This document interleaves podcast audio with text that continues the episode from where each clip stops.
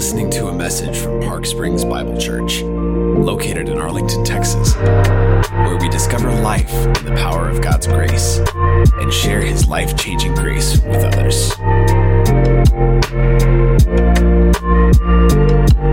Join us as we hear from the Word. Well, good morning. It's good uh, to see you and to be with you and to just bring the of, God this morning. Uh, we will be uh, continuing on in our series that we just kind of set up with that little video. And if you have been following along the weeks, you might know where we are landing this morning. But if not, uh, I can fill you in. Uh, we will be talking about how uh, God calls us if we have been changed by Jesus, to engage in the world around us. So, the little question we posed was how can I make an impact for Jesus in this world? And maybe you have not thought about your life in terms of the impact you can have in the world around you, but I would encourage you to think in that regard. It kind of reminds me of what uh, the Apostle Paul said in Romans, that he used this phrase that he said for himself that he made it his ambition to preach the gospel where the gospel had not been named. And so we don't bring that into church too often, but I think it is an interesting choice of words that Paul used there, that he actually had this ambition. And sometimes we can kind of vilify that word because we think of it selfishly, but he had this, uh, you could say maybe a holy ambition that God had placed in his life and his heart. He wanted to make an impact in the world around him for the Lord. And I hope we do have that. And if you don't have that currently resting on your heart, maybe we can spark a, a flame in there this morning to think about maybe the way God has uh, called you to engage in the world around you. And so it, it, might be interesting kind of using that word, uh, the world, because it has kind of a, a, big connotation, but it is the way we should think about this reality that we live in and our lives and the impact they will have. If you've uh, spent time in, in the Bible, uh, you might notice that sometimes uh, the use of the word, the world, is kind of used in different contexts and settings and with a different connotation. And so sometimes it is used in, in a positive light. Um, if you think about, you know, John 3.16, one of the things that Jesus said, for God so loved the world that he gave his only son. So it's used positively often when it is referring to people people inhabit the world. So when we do talk about the world, we're talking about uh, the living creatures God has uh, put on this planet. And so that is a positive thing. God loves his creation. God loves people. God desires that all people would come to a saving knowledge of him. And so in some ways, when we talk about the world, there is this very positive connotation that God loves people. But then, if you do read uh, the scriptures, sometimes the world is used kind of more in a negative light. Sometimes it's uh, kind of interchangeable with this idea of the flesh. And so, you do get some other passages in the Bible that uh, speak about the world kind of in a different way. Um, Ephesians 2, the Apostle Paul says this in verse 1 and 2. It says, You were dead in the trespasses and sins in which you once walked, following the course of this world, following the prince of the power of the air, the spirit that is now at work in the sons of disobedience. Uh, the apostle John said this in 1 John chapter 2 says this, "Do not love the world or the things in the world. If anyone loves the world, the love of the Father is not in him. For all that is in the world, the desires of the flesh and the desires of the eyes and pride of life is not from the Father, but is from the world." And the world is passing away along with its desires, but whoever does the will of God abides forever. And then finally, uh, Paul says this also about the world in Romans chapter 12. He says, Do not be conformed to this world but be transformed by the renewal of your mind, that by testing you may discern what is the will of God, what is good and acceptable and perfect. And I think that needs to be stated up front when we are talking about how do we engage in the world. There are these two images that are given within the scriptures. One, sometimes it refers to people and the creation that God loves, but also we get this other image, this other connotation with that word that the world is used often in contrast to the things of God. It refers to kind of our brokenness and our rebelliousness against the things of the Father. And so it does have this negative connotation. That's why, uh, you know, just as we read, uh, John says, you know, don't love the things of this world. That those are sometimes in contrast to the things of God, what God would call us to. In Ephesians talks about the spirit of this world, you know, the things that are against God, that rebellious nature we have. And I think we would probably feel those two tensions within ourselves, even if we don't think about in that regard, that we do know, like God calls us uh, to love those around us, to love our neighbor as ourselves. We are called to people. We are a sent out one of God. But then we also look at the world and we can see just if, you know, pick any day you want to turn on the news, and the world is not godly. And so we probably feel that conflict within us and understand that there is that tension when we're talking about how do we engage in this world? How can I make an impact for Jesus in this world? We probably have some negative feelings about the world around us. And I know for myself, uh, you know, I, I, like reading history, and so I, I can recognize that the world has always felt a little bit crazy, and there's a lot of ups and downs through the course of history. Uh, but I would say right now, I, I, know these past couple years, I've really just kind of struggled uh, with some angst and just a, a feeling of disquiet in my soul about what is going on in the world around me. So, once again, craziness is not new to the span of human existence in this world. You know, we have had world wars, we have had ups and downs. If you just read our, the narrative of humanity, it has been filled with a level of craziness.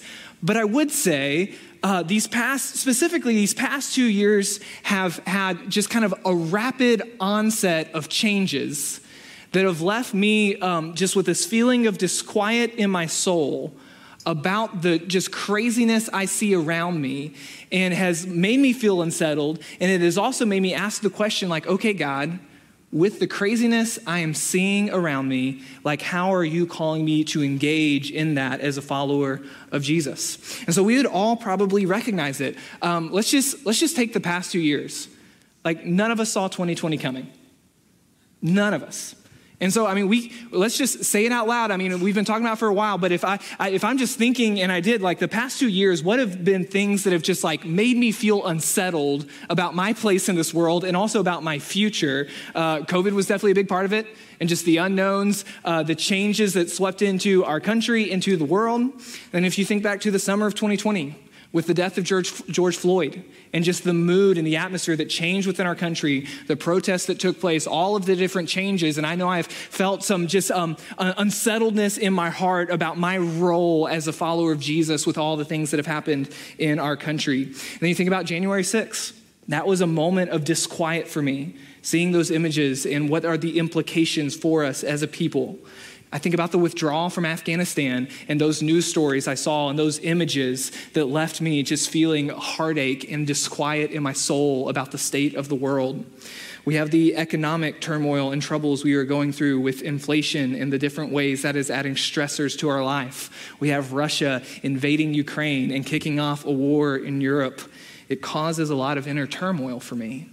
And I do see that negative aspect of what the Bible portrays as the world, the rebelliousness, the turning against God, the things that we aren't supposed to love and place our hope in. In a lot of ways, I've felt that inner angst about, okay, how am I supposed to live out my faith when the world feels crazy? How has God called me to engage in that craziness? And how can I make an impact for Jesus in the world around me? Um, uh, we're going to be spending some time today in John chapter 17. So if you have a copy of God's word, go ahead and turn there. And we're not going to use the entirety of the passage. It is quite a long passage, and it's a really beautiful passage. It's one that we term the high priestly prayer. And I hope you've read through it. If not, it would be a good thing to read through in its entirety um, sometime this week. But in essence, we have this recorded prayer of Jesus speaking to God the Father. And it covers a lot of different things, but I think there's some specific things that God has for us this morning in regards to how um, we are called as a people to be engaged in the world around us. So, if you would, uh, look, we're going to look in verse 14. And it is kind of jumping into the middle, but there's some specific things I want to touch on in what Jesus prays to the Father, because it has to do with my life and it has to do with your life. This is what Jesus prays to the Father about those who follow him. He says, I have given them your word, and the world has hated them because they are not of the world, just as I am not of the world. I do not ask that you take them out of the world, but that you keep them from the evil one. They are not of the world, just as I am not of the world. Sanctify them in the truth. Your word is truth. As you sent me into the world, so I have sent them into the world. And for their sake, I consecrate myself that they also may be sanctified in truth. Uh, I love those words right there because it does give me some direction for the disquiet I feel in my heart. For one way, uh, Jesus describes the reality that we are living in. You know, he talks about it that um, as a Christian, as a follower of Jesus Christ, there is going to be this tension within my soul because the things of the God and the things of the world are not the same. So he's describing that, that, hey, if you are following me, uh, I've sent you into this world, and you might be hated on some regards for that because the things of God and the things of the world are different. But one of the things that is very clear that Jesus states right here that we are not of this world. But look at verse 15. This is what he says, and because I want to focus on that this morning. He says this to the Father I do not ask that you take them out of the world, but that you keep them from the evil one. God is not removing us from the craziness of the world around us. And so we are called to be within these times. Like they are not a surprise to God. He has not been caught off guard by the past two years. And He knew all the spans of our life. And He knew we were going to be living within these times. And so we are not some exception to the words of the Bible, the words of Jesus, that God is not, is not going to remove us from these times, but He calls us to be faithful within these times. And so we should ask ourselves the question how then are we supposed to engage in this? This world that is clearly at odds with God, that has a level of craziness, that gives us all um, anxiety and stress thinking about the different things going on. How are we supposed to actually engage in the world? And so I would say, uh, by nature, uh, I typically see two errors when it comes to us being present and having to live through trying times. And so the first one would be to withdraw. And so hopefully we can already see that that is an error, but that is going to be an instinct when we see the craziness around us. We're going to have a pull in us to be like, I just want to separate myself from that. And so, you know, you've seen this throughout Christians in history that sometimes, even when things aren't as crazy as they can be, we have this instinct of like, okay, I see what the world is doing over there, and I don't like that. So I'm going to pull all of my resources, all of my family, all of my friends, and we're going to get over in this corner and we're just going to do our little Jesus thing over here. And y'all can do whatever y'all want, just leave us alone. We have this instinct to pull away from the world, to withdraw from it. Uh, the kind of term used back in the day, I remember hearing growing up was the idea of the holy huddle. And I've even been in some churches like that that's like, hey, we don't want sinners coming into our church because it's going to mess up this thing we've got going on. It never ends well, and it's not a biblical idea. But that is one of the things we're going to have to wrestle against when we're thinking about what's going on in the world around us. There is going to be this pull to just withdraw from it. Like, we don't want any part of that. The world can all go to hell over here. We're just going to do our Jesus thing over on this side. So that's one of the errors when it comes to engaging in the world is to attempt to just not do it at all. But I would say the second error we can go to is uh, not withdrawing from the world, but trying to dominate the world. You know, that can be, it's kind of like we all have that fight or flight instinct, and some of us are going to have that flight instinct, but on the other side of that coin might be the instinct to fight. Like, okay, I see the craziness, I don't like it, I'm going to attempt to reshape the world in the image I want it to be. Uh, the pastor, uh, Tim Keller, he was interviewed by the Atlantic uh, magazine uh, back in 2019. They did this profile on him, and he had some really excellent quotes from it. Uh, at one point, they asked him about Donald Trump's 2016 presidential election and the support he received from a lot of evangelical Christians. And this is what Tim Keller said in response to their question. He said this He said, Unlike a generation ago, Many evangelicals are not looking to turn the culture back to God. Now they are looking for a protector, a champion. But both of these strategies are wrong. Both of them are about power and saying, how are we going to use the power we have to live the life the way we want? And I think that does touch on that instinct we have. If we're looking at the world around us and we don't like what's going on, we might have this instinct of like, okay, I need to change it, shape it, do what I can to force it into the image that I would like it to be. We are going to um, have that pull towards um, maybe we need to dominate the world around us. Maybe we need to change it. The world's broken. I'm going to fix it. And I would say with both of these strategies, what can be deceptive about them is that both of them can appear and feel spiritual. So if you think about the verses we just read in 1 John chapter 2, hey, we're not supposed to love the world, the things of the world. That could play into that human notion like, okay, I'm just going to move away from the world. You know, uh, James, uh, the Apostle James in James uh, chapter 1 talks about keeping yourself unstained from the world it could play into this idea like, okay, I just need uh, my Jesus and my friends, and we're going to do our thing, and the rest of the people can make their dumb decisions over there. It can play into that. It can feel spiritual. It can feel holy to this idea of withdrawal, to be more faithful over here. And also the idea of um, maybe imposing our will on the world. If we see the destructiveness of the godlessness around us, if we see the damage it does to our world, to our country, the potential harm it can do to our family, it can make us want to take some form of action. In fact, it's often in here we talk about the reality that the world we live in is in a spiritual war. And so you might ask yourself the question like, what is the problem with trying to dominate or impose our will or bring about Christian change in the world around us? And I would just say this Paul says in 2 Corinthians 4, that the weapons of our warfare are not fleshly. And the Apostle James also said in James chapter 1 that human anger does not accomplish the righteousness of God. And the Apostle John said in the book of Revelations that the way we do conquer as Christians, the way we defeat the enemy, is by the blood of the Lamb and the word of our testimony.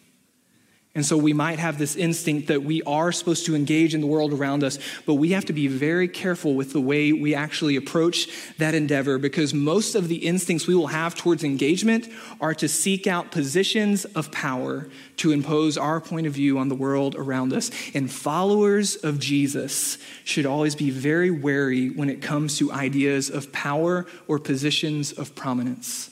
If you can think with me to what Jesus said to his disciples when two of them came to him and asked for positions of prominence in his kingdom, this is what Jesus said to them. He said, You know that the rulers of the Gentiles lord it over them, and their great ones exercise authority over them. It shall not be so among you. But whoever would be great among you must be your servant and whoever would be first among you must be your slave, even as the Son of Man came not to be served, but to serve and to give his life as a ransom for many. And that is the position we are supposed to take. And that's what Jesus says right there in John 17. If you look back at verse 18, he makes this statement. He says to the Father, As you sent me into the world, so I send them. It goes back to our understanding of what it means to be a Christian, or as we talked about last week, being the church. It means being a called out one or a sent one, that God has a purpose, a plan, and a mission, and He has uh, entrusted us with that idea, and He has sent us out into the world around us. We are supposed to take the position of a sent out person, which is why we're even asking the question how are we supposed to engage in the world around us? Because we are supposed to engage in the world around us. This is how Jesus Jesus says it a couple of different times in Scripture. Matthew 28, verse 19 says, To go, therefore, and make disciples of all nations. Matthew 5, verse 14 through 16, Jesus says to his followers, You are the light of the world. A city set on a hill cannot be hidden, nor do people light a lamp and put it under a basket, but on a stand that it gives light to all in the house. In the same way, let your light shine before others, so that they may see your good works and give glory to your Father who is in heaven. We are not called to withdraw from the world. We are not called to try to dominate the world around us. If you would continue looking in John 17, right after uh, Jesus makes the statement in verse 19, that for their sake, talking to us, I consecrate myself that they may also be sanctified in truth. And this is what verse 20 says I do not ask for these only but also for those who will believe in me through their word. One of the reasons God has left us or sent us or called us to continue to be in this world, to not withdraw, to not dominate, is because the word of our testimony is going to lead others to Jesus Christ that He has sanctified us. He has called us to Himself. He has um, made us set apart for Him so that as we engage in the world around us, people are going to see our lives, see our testimony of the good things of Jesus Christ, and that will lead others to placing their faith in Him. A little bit later in that article, Tim Keller said this, and uh, once again, I just find it very helpful for us in this moment. This is what he said. He said, The proper cultural strategy is faithful presence within, not pulling away from the culture and not trying to take it over. Faithful presence within means being faithful. It means we're not going to assimilate, we're going to be distinctively Christian. It's about an attitude of service, uncompromising in our beliefs, but not withdrawing and not trying to dominate. And I just love the way he positions that. And so, if we were asking ourselves the question, how can we have an impact on the world for Jesus. We have so many clues within the scriptures. And so I love that Jesus prays that in his prayer that he has given us his word, which is also himself, and we are to be sanctified in that truth and set apart for him. So we do have to go back to uh, the word on this regard on how are we supposed to engage. And so one of these pictures you get recurring throughout both the Old and New Testament is how we are supposed to actually view ourselves in the world.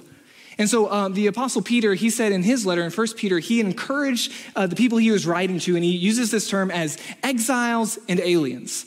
And this, this is this image that would uh, evoke a response for the Jewish people. And in fact, you might notice that a lot of uh, the New Testament letters, uh, usually there's this line or word that's often at the beginning. It might say to the scattered ones, to the dispersion, or to the diaspora.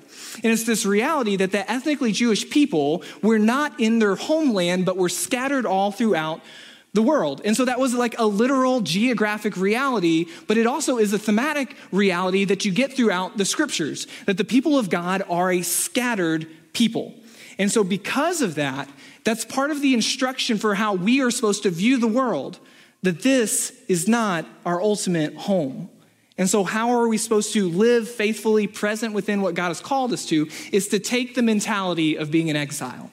And so it's supposed to make us think back to some of the Old Testament stories that you know. So if you think about like the book of Daniel, you know, Daniel, Shadrach, Meshach, Abednego, they're, they're taken out of their land and they're placed in a hostile environment that is not conducive to living for the God that they serve. But because of their faithfulness in those circumstances, they're actually elevated to positions of prominence, so much so that eventually it's going to cause some tension because the culture they are living in is worshiping other things other than the one true God. And so inevitably it's going to hit this breaking point where you can't both uh, be a part of culture and worship the one true God. And what do they do in that moment? They choose God. They say, you know what, do with us what you want we're going to be faithful to God. And so I love the story of Daniel, how he continues to be faithful, uncompromising in truth, but not trying to take over the world around him. He's just going to do whatever God lays in front of him and be faithful to him alone. And God continues to elevate him in those positions and give him influence so he can point back to the God that he serves. For why? So he interprets the dreams for the king. He does these different acts that help benefit the people around him. And at the same time, he is so faithful that he prays every single day, three times a day, and people know it and they try to use that to uh, bring about his downfall, but God continues to deliver him. So we know these stories about how uh, the people of God have been called to live in adverse cultures. And all throughout that is that image of faithful presence within. They don't withdraw, they don't try to take it over, they're faithfully present within. And so we also, even in this day, need to have that same mentality that my citizenship, my ultimate goal, my home is in heaven with my Lord and Savior Jesus Christ.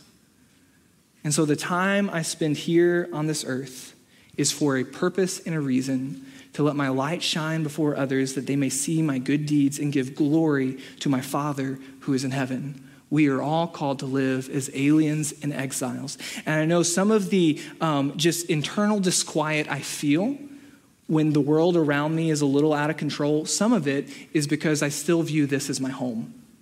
And when I view this as my home, it's going to um, uh, create um, just distress in my life when I see the brokenness of the world intrude into my sanctuary and the, the type of life I want to live and push against the, my areas of security and comfort that should be placed in Jesus Christ alone.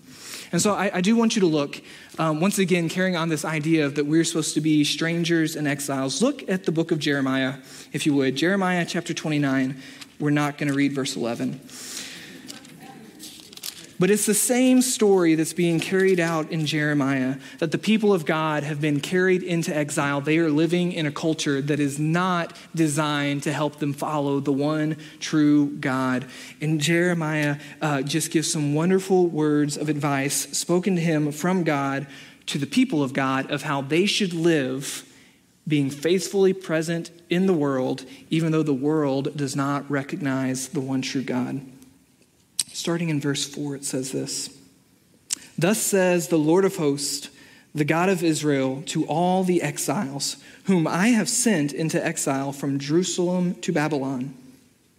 Build houses and live in them, plant gardens and eat their produce Take wives and have sons and daughters. Take wives for your sons and give your daughters in marriage, that they may bear sons and daughters. Multiply there and do not decrease.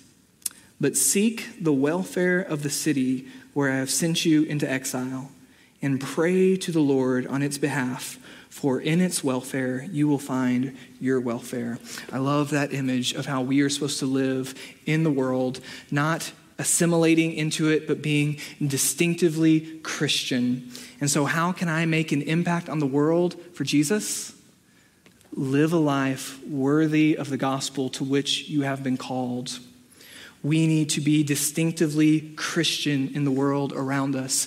People need to see Christian acts of service. People need to see Christian marriages. People need to see Christian parenting and generosity and Christian friendships and Christian hospitality, Christian forgiveness, being Christian neighbors, showing Christian encouragement and kindness, showing Christian purity in all that we do, Christian work ethic, Christian's ability to rest. People need to see a Christian love for Christ. People need to see Christians suffer with hope placed on Jesus. We are supposed to be distinctively followers of Jesus, not withdrawn from the world, but faithfully present within it. We're not supposed to look like the world. You know, those were all those verses on that negative aspect of how the Bible portrays the world. We, we are supposed to look different. So you think about how Jesus taught on the Sermon on the Mount of, You've heard it said, but I say. When he talked about, you know, you've heard it said, um, all the different aspects of that. You think about, you know, being struck on the tree, cheek, and Jesus says, Hey, turn the other cheek. You, your neighbor wants you to go with you one mile, go with them two miles. We are supposed to be distinctively Christian. And unfortunately, we don't always look very different than the world. And so, if you are asking yourself this day, how can you make an impact on the world for Jesus? You need to realize that we are supposed to be a living picture to the world of the goodness that Jesus offers to us in relationship.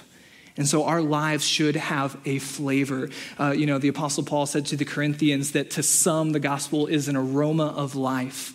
And that's how we should be in the world around us. Like people should want to be around you if you are living like Jesus lived, yes, there will be some contradictions, and yes, there will be some stances we have to take on truth that are going to be unpopular, but overall, like, who wouldn't want to be a neighbor with the love and kindness of Jesus? Who wouldn't want to be a coworker with somebody who was always honest and always willing to go the extra mile on other people's behalf? We are supposed to be distinctively Christian because of what Jesus has done for us. And so I would say this, brothers and sisters in Christ that as you look at the craziness of the world, what we have to constantly remind ourselves is that we need to look away from the world and set our eyes on Jesus.